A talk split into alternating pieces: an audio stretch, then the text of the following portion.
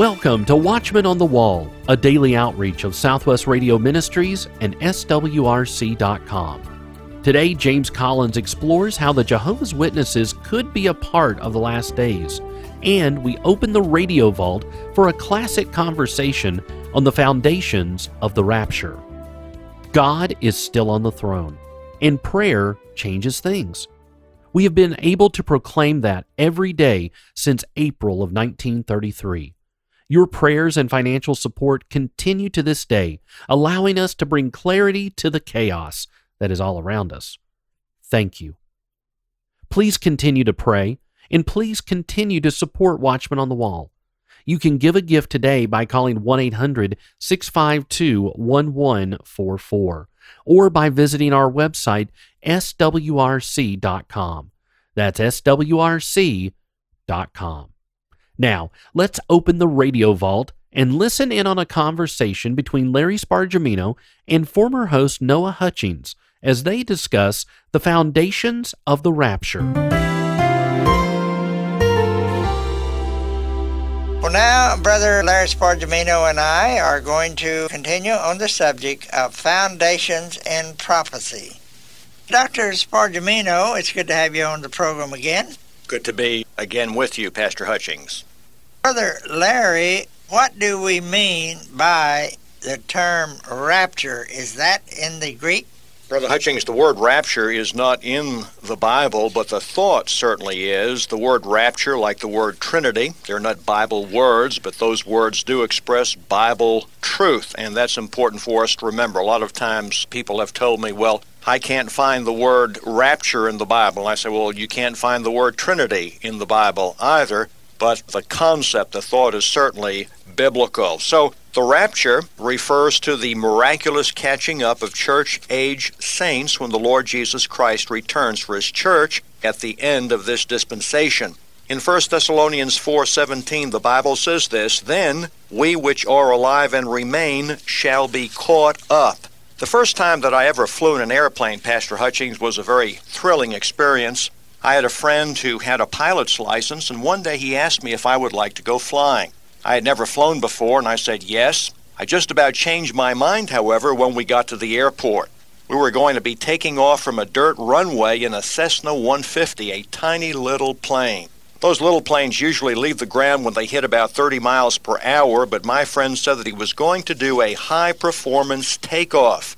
He kept that little plane on the ground until it hit about 70, then he pulled back on the stick, and we shot up into the sky like we had been catapulted from a giant slingshot. It was all very exciting. But imagine how much more exciting it will be when we leave planet Earth at the rapture. Amen. We were talking about the word rapture. People say it's not in the Bible. Of course, as far as that goes, the word Bible is not in the Bible. Yet we know it's the Bible.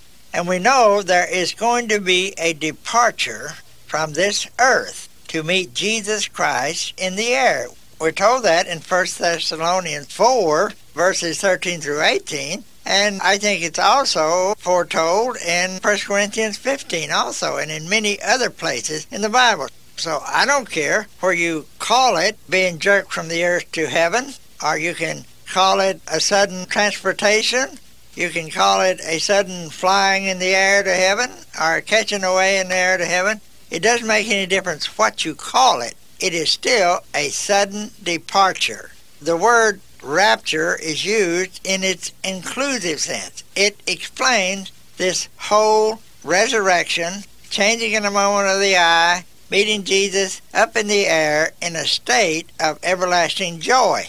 I don't care. You don't have to call it rapture. You can call it translation of the church. You won't certainly won't make me mad. But rapture demonstrates, Brother Larry, God's power over sin and death. Those believers who are in the grave will be raised, and then those who are alive will be caught up. Yes, Pastor Hutchings, the rapture does demonstrate God's power. The verb to catch up implies a forceful catching away. Nothing will be able to stop our ascent into heaven, not even death itself. Unfortunately, some people don't believe that such thing as a rapture will ever take place. They think it is symbolic language. they believe that those who think that there will be a rapture are some kind of religious fanatics. Well, we know that there is nothing symbolic or fanatical about it. In John chapter 14, verse 1, Jesus said, And if I go and prepare a place for you, I will come again, and will receive you unto myself. Well, did Jesus go? Indeed, he did. He was resurrected, and he ascended into heaven. His departure was literal, and his return will be literal. Both events are historical and factual, not mythological and imaginary. Our Lord, however, is not the only one who is coming back at the rapture. Others are coming back with him. 1 Thessalonians 4 Verse 14 says, For if we believe that Jesus died and rose again, even so them also which sleep in Jesus will God bring back with him. Now, the Lord can't bring them back unless they are already with him. I believe these are the souls of those who are absent from the body and at home with the Lord. At death, the body goes into the ground. Ecclesiastes 12:7 states, Then shall the dust return to the earth, and the spirit shall return unto God who gave it. At the rapture, these souls will be reunited with their resurrected bodies. And of course, Jesus returns as well. We don't want to miss that. 1 Thessalonians 4:16 states, "For the Lord himself shall return." Not as angels, but the Lord himself. And I think it is interesting, brother Hutchings, that there are some scriptures that speak about the Lord returning with his angels, but other scriptures speak about the Lord returning by himself. For example, in Matthew 24:30 and 31 we read, and they shall see the Son of Man coming in the clouds of heaven with power and great glory, and he shall send his angels. Now, I believe if we're rightly dividing the word, we will make a distinction between the rapture and the return of the Lord. These are the two phases of the Lord's coming. 1 Thessalonians chapter 4, a major rapture passage, speaks about what happens at the rapture before the tribulation. Matthew chapter 24, on the other hand, speaks about the second phase, that is, what happens after the tribulation. After the tribulation, the Lord comes to earth to deliver Israel. That phase of his coming has nothing to do with the church. The church has already been raptured. In the Bible, whenever the Lord's coming is mentioned in connection with Israel's deliverance, as in Matthew 24, we find the mention of angels. But when the Lord comes for the church, he comes without angels, he comes by himself. Now, we might think that 1 Thessalonians chapter 4 verse 16 contradicts this because it is a rapture passage and it mentions the archangel. However, the reference is not to the archangel or even to the voice of the archangel. It is the Lord himself who does the shouting and it sounds like the voice of the archangel. Brother Larry, you were speaking about the two phases of the Lord's coming. I thought it was very interesting what you brought about in reference to the translation of the church, the taking up of the church, he is by himself, but the second coming, literally coming down to the earth, he is coming with his angels. Also, we notice that in conjunction with his literal return to this earth to establish his kingdom, it's also spoken of as a time of judgment a saving of Israel, but a judgment upon the world or a judging of the world. For example, we read here in Isaiah, the 66th chapter, Isaiah talked about Israel. There are overtones for the Christian and church in Isaiah, sure, but Isaiah's main emphasis was on Israel. What is going to happen to Israel? When will God fulfill the covenant to Israel? When will Israel be saved? When will Israel enter into the day of rest? here we read in Isaiah 66 For behold, the Lord will come with fire, and with his chariots like a whirlwind, to render his anger with fury, and is rebuked with flames of fire. Now, does that sound like the rapture of the church? Absolutely not. That's one of the reasons why we have to make the distinction between the two phases, yes. Right. Brother Larry, I know there are some people who think that prophecy is not really practical and that studying about the rapture has no real importance for us today. Could you share with our audience some of the practical implications of the rapture? I'm glad that you brought that up, Pastor Hutchings. The rapture is a very, very practical doctrine. In fact, when Paul wrote to the Thessalonians about the rapture, he was writing to a young church with a lot of new Christians. And he was writing not as a theologian, but as a missionary pastor dealing with a very practical problem. Paul was answering a question that had been raised by this young church. Their question was not, Is the Lord coming again? They didn't seem to have any doubts about that. Nor were they asking, Are we going to be with the Lord? Their question was, What about those believers in Christ who have died before the Lord returns? Will they miss out on the rapture? And in 1 Thessalonians 4:15 Paul addresses this very issue. He says, "For this we say unto you by the word of the Lord, that we which are alive and remain unto the coming of the Lord shall not prevent or precede them which are asleep." In other words, those believers who are still living when the Lord returns shall not precede those Christians who have already died. And then he says, For the dead in Christ shall rise first. Then we which are alive and remain shall be caught up together with them in the clouds to meet the Lord in the air. That's from 1 Thessalonians 4 16 and 17. So the rapture is a very practical teaching. It provides us with peace and with comfort. It reminds us that though we have lost loved ones who have died in Jesus, nevertheless, we will be reunited with them one day. And so shall we ever be with the Lord, Paul writes in verse 17. Isn't that an encouraging truth? It certainly is. In fact, in verse 18, he writes, Wherefore comfort one another with these words. Bible teaching about the rapture is comforting. It has a very pastoral emphasis.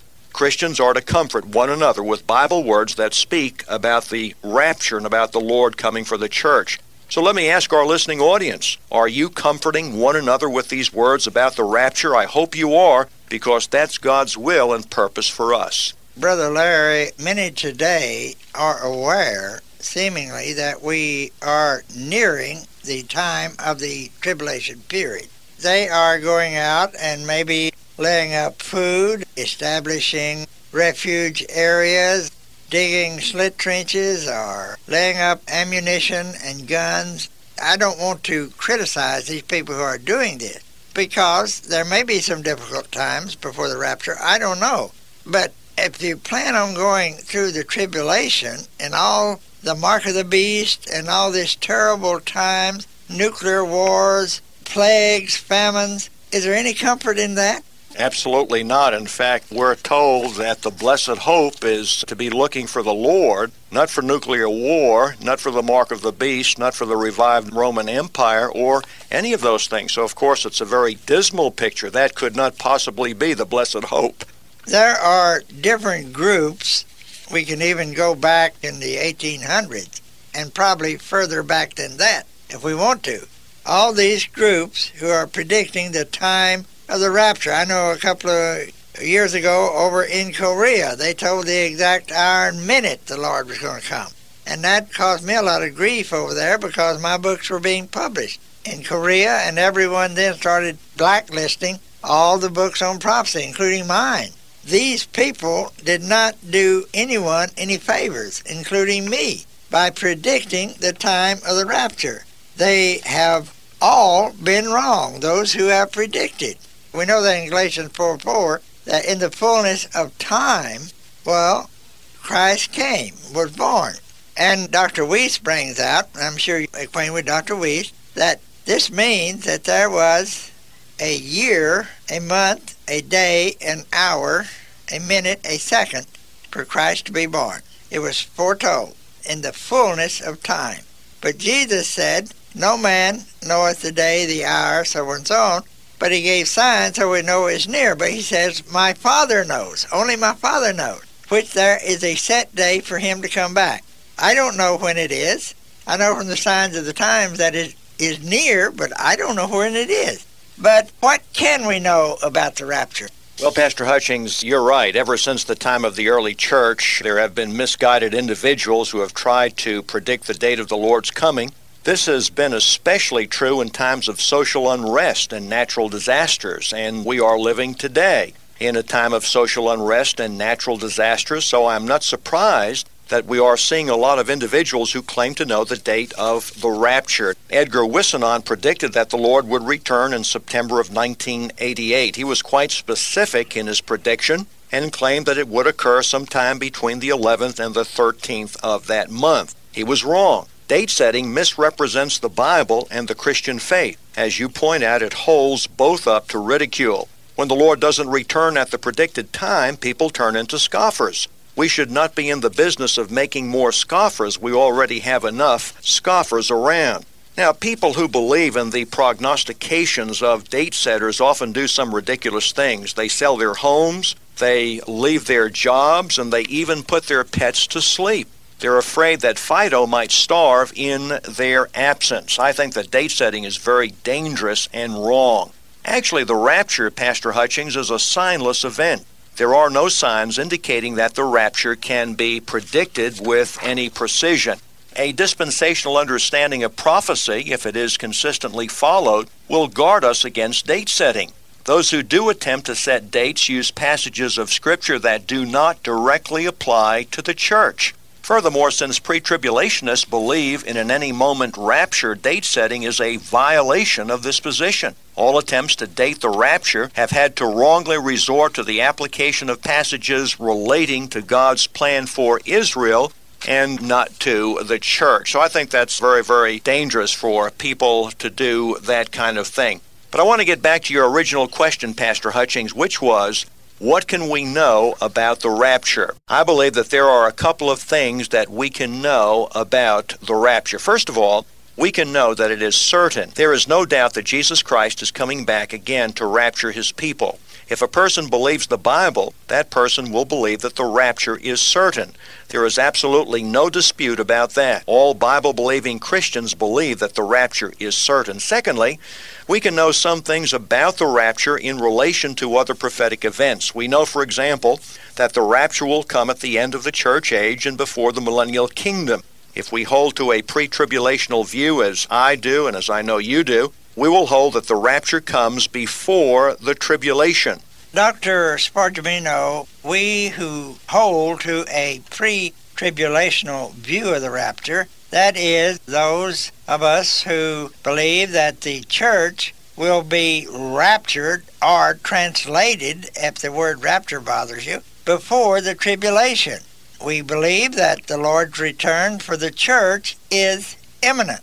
Now, would you tell us what is meant by the word imminent and why you believe that the rapture is imminent? The word imminent means suddenly or without warning or unexpectedly. Imminence means that there are no other prophesied events that must take place before the Lord comes to rapture the church. All of the news items can be significant signs of the times, but they are not signs of the rapture.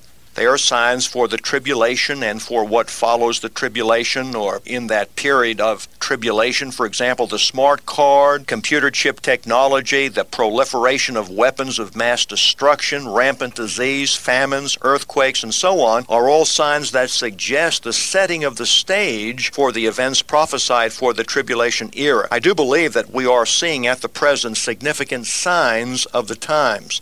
These are events that have great prophetic significance, events that are reminders of the lateness of the hour. They remind us of the nearness of the rapture without actually being signs for the rapture. Now, Pastor Hutchings, that may sound like double talk, so I want to explain what I mean. In the early days of the month of November, we begin to notice Christmas sales. The stores start advertising for the Christmas holidays. When we start seeing that kind of advertising, we know that Thanksgiving cannot be far off. Thanksgiving precedes Christmas, and signs that Christmas is drawing near remind us of the nearness of Thanksgiving without actually being signs for Thanksgiving. And I think that's a good application of the fact that the signs that we see today remind us of what's going to happen after the rapture, and therefore we can extrapolate back and know that the rapture is near without falling into the error of setting a date for the rapture.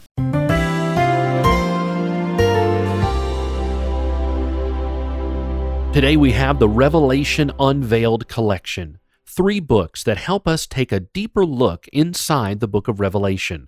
Included are the books No Uncertain Future, a study guide commentary to Revelation by Pastor Larry Spargimino, Beyond the Revelation by Terry Gale Alexander, and Revelation Seed of the Woman by B.F. Harriet. Order all three books for a gift of $25 or more when you call 1 800 652 1144 or order online swrc.com. The Bible speaks about deceivers in the last days. Could the cult of Jehovah's Witnesses be a part of that deception? James Collins is here to answer that question.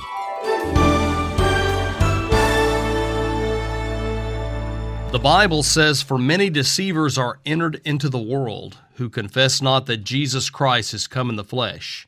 This is a deceiver and an antichrist. Look to yourselves, that we lose not those things which we have wrought, but that we receive a full reward. Whosoever transgresseth and abideth not in the doctrine of Christ hath not God. He that abideth in the doctrine of Christ, he hath both the Father and the Son. If there come any unto you and bring not this doctrine, receive him not into your house, neither bid him God speed. For he that biddeth him God speed is a partaker of his evil deeds. These verses are from 2 John chapter 1, they are verses 7 through 11. There is an explosion of cults and false teachers today. For the next few minutes, I'd like to continue talking about the false teachings of the Jehovah's Witnesses. The sect known as the Jehovah's Witnesses started out in Pennsylvania in 1870 as a Bible class led by Charles Taze Russell. After Russell's death in 1916, Judge J.F. Rutherford took over the group. Jehovah's Witnesses base some of their false beliefs on the so called New World Translation. The New World Translation is most definitely not a valid version of God's Word. There are minor differences among all of the major English translations of the Bible. No English translation is perfect. However, while other Bible translators make minor mistakes in the rendering of the Hebrew and Greek text into English, the New World Translation intentionally changes the rendering of the text to confirm to the Jehovah's Witness theology. The New World Translation is a perversion, not a version of the Bible. Jehovah's Witnesses believe that Jesus is Michael the Archangel, the highest created being. And this contradicts many, many Bible passages which clearly declare Jesus to be God. Jesus is not Michael the archangel. The Bible nowhere identifies Jesus as Michael or any other angel for that matter. Hebrews chapter 1 verses 5 through 8 draws a clear distinction between Jesus and the angels. The Bible says therefore unto which of the angels said he at any time thou art my son this day have I begotten thee and again I will be to him a father, and he shall be to me a son. And again, when he bringeth in the first begotten into the world, he saith, And let all the angels of God worship him. And of the angels he saith, Who maketh his angels spirits, and his ministers a flame of fire? But unto the Son he saith, Thy throne, O God, is forever and ever. A scepter of righteousness is the scepter of thy kingdom. The hierarchy of heavenly beings is made clear in this passage. Angels worship Jesus, who, as God, is alone worthy of worship. No angel is ever worshiped in the Bible.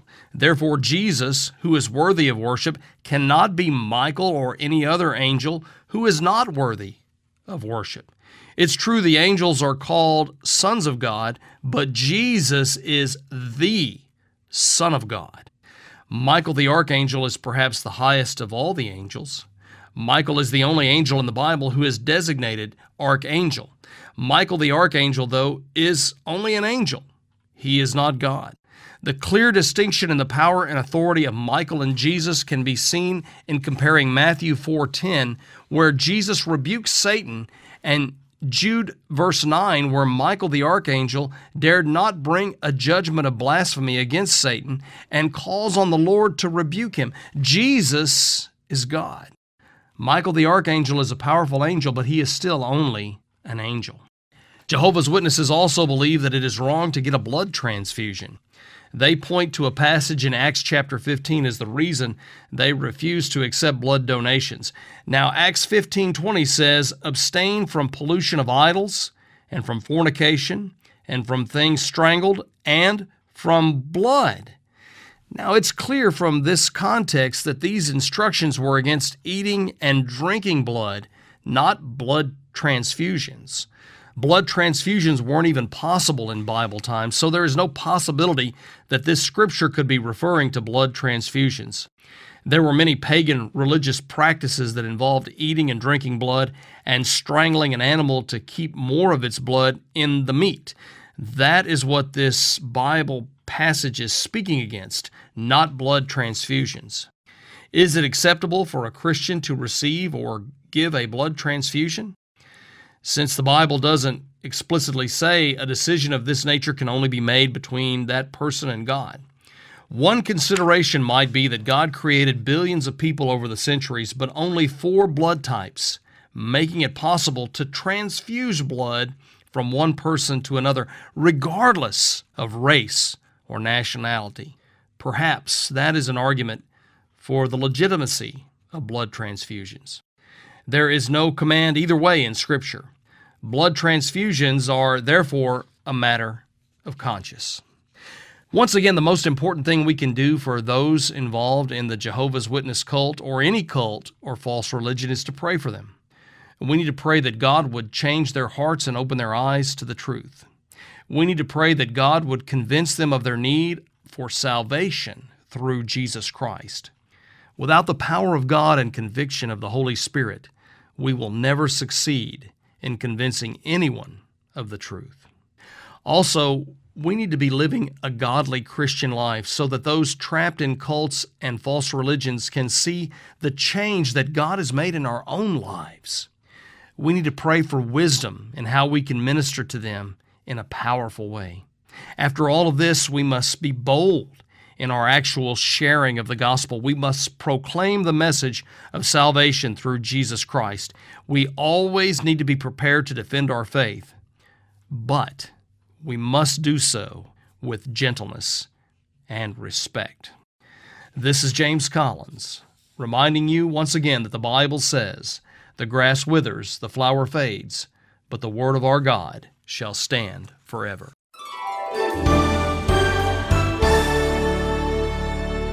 Today we have the Revelation Unveiled collection, three books that help us take a deeper look inside of Revelation. Order all three books for a gift of $25 or more when you call 1 800 652 1144 or order online swrc.com. Tomorrow, Eric Barger will look at how the occult is impacting our culture and what you and I can do to fight back. Be sure to tune in on your favorite radio station or by subscribing to our daily podcast. Watchman on the Wall is a production of Southwest Radio Ministries and is supported by faithful listeners like you. Visit swrc.com. That's swrc.com.